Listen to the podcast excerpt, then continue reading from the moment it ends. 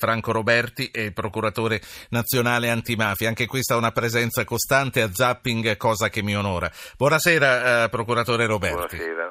Stavamo parlando eh, della corruzione, dei temi eh, legati alle infiltrazioni, alle collusioni che ci sono tra vita pubblica e criminalità organizzata. I segnali di corruzione nella pubblica amministrazione, eh, procuratore, si moltiplicano. Comuni che chiudono per mafia, inchieste inquietanti come quella sul mondo di mezzo romano. C'è bisogno di una nuova Mani Pulite che oltre ai legami politica e imprenditoria si faccia carico dei legami proibiti tra amministratori e criminalità? No, io penso che ci voglia innanzitutto una buona organizzazione giudiziaria e investigativa per portare avanti tempestivamente le indagini e definire i processi. Poi naturalmente c'è già una legge sulla corruzione, è perfettibile, ma comunque c'è una nuova legge sulla corruzione e va applicata. Il problema della corruzione non va visto diciamo, in se stesso, va visto anche con riferimento a tutta un'altra serie di attività criminali, soprattutto tipiche delle mafie tradizionali e delle nuove mafie, che oggi operano con la corruzione più che con lo strumento dell'intimidazione. Quindi la corruzione è uno strumento, non sempre naturalmente, ma quando la adoperano i mafiosi è uno strumento tipicamente mafioso.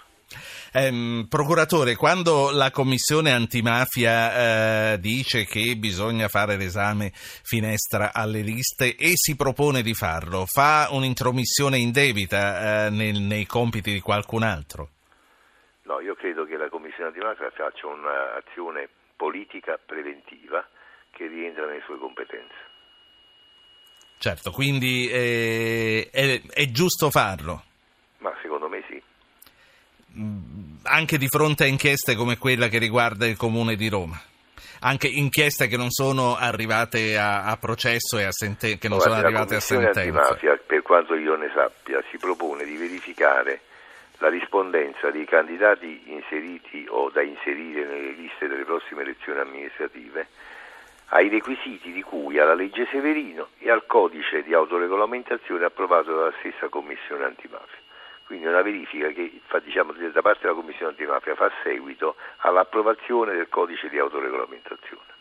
Certo, mm, lei eh, ricorderà le polemiche che sono seguite l'anno scorso alla, alla impresentabilità, fra virgolette, eh, di candidati come poi chi ha vinto alla Regione Campania. E in quel caso c'era qualcosa di sbagliato nel modo di agire Guardi, de, della non, politica. Non esprimo alcun giudizio in cose che non sono di mia competenza.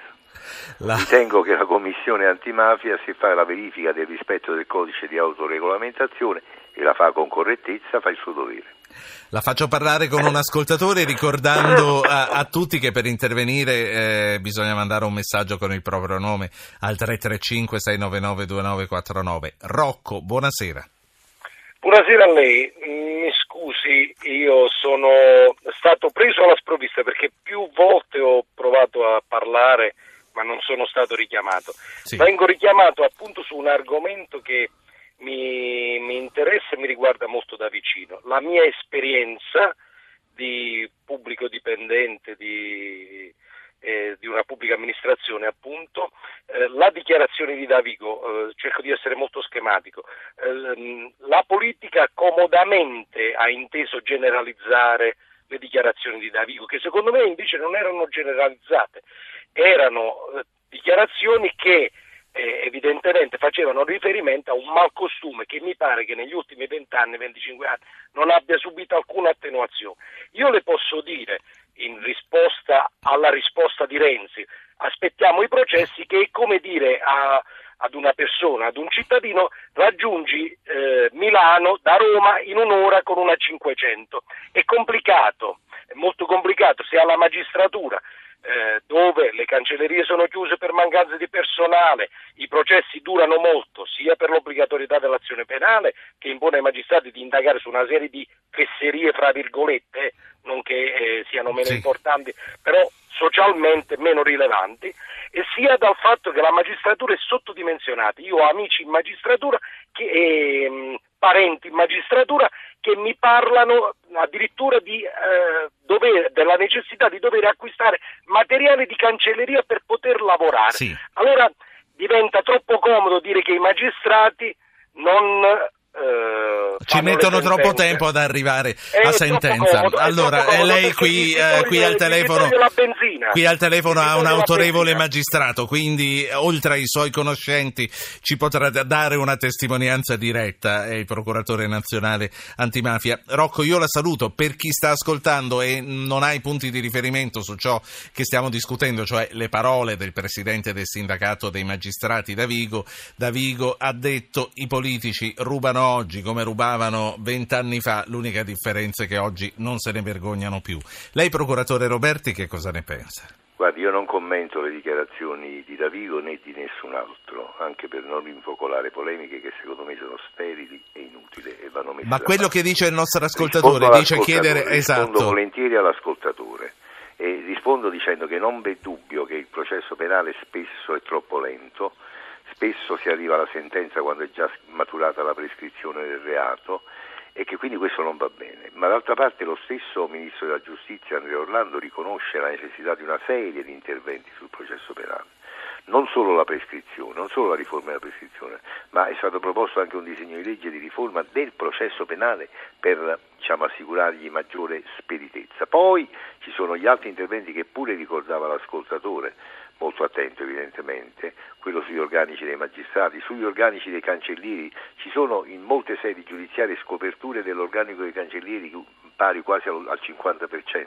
È chiaro che la giustizia per funzionare ha bisogno dell'apporto di tutti e che ha bisogno diciamo, di un grande investimento da parte dello Stato.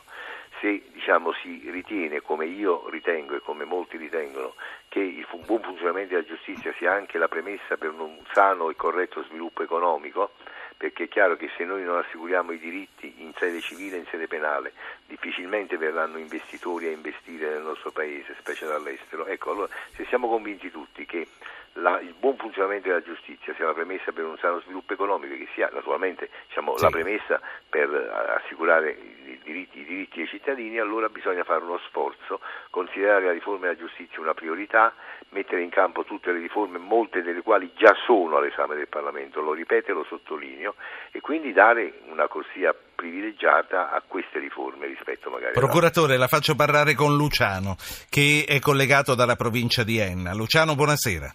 Eh, buonasera. Prego. Eh, io eh, la chiam- eh, complimenti per la trasmissione.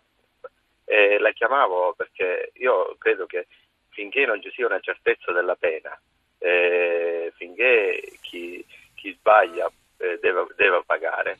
I, i politici eh, cerc- eh, sanno di farla franca, quindi continueranno a, perché Davigo ha perfettamente ragione. E purtroppo eh, tutta la gente pensa che loro stiano rubando, una buona parte, non tutti.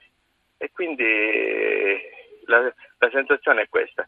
Quindi va modificata la legge. Sì, è chiaro che e... se c'è la percezione da parte della cittadinanza che tutti rubino, poi un magistrato autorevole come lui dice tutti rubano, non se ne vergognano più, la generalizzazione a questo punto può anche diventare fuorviante e pericolosa, lei non crede? Tutti rubati.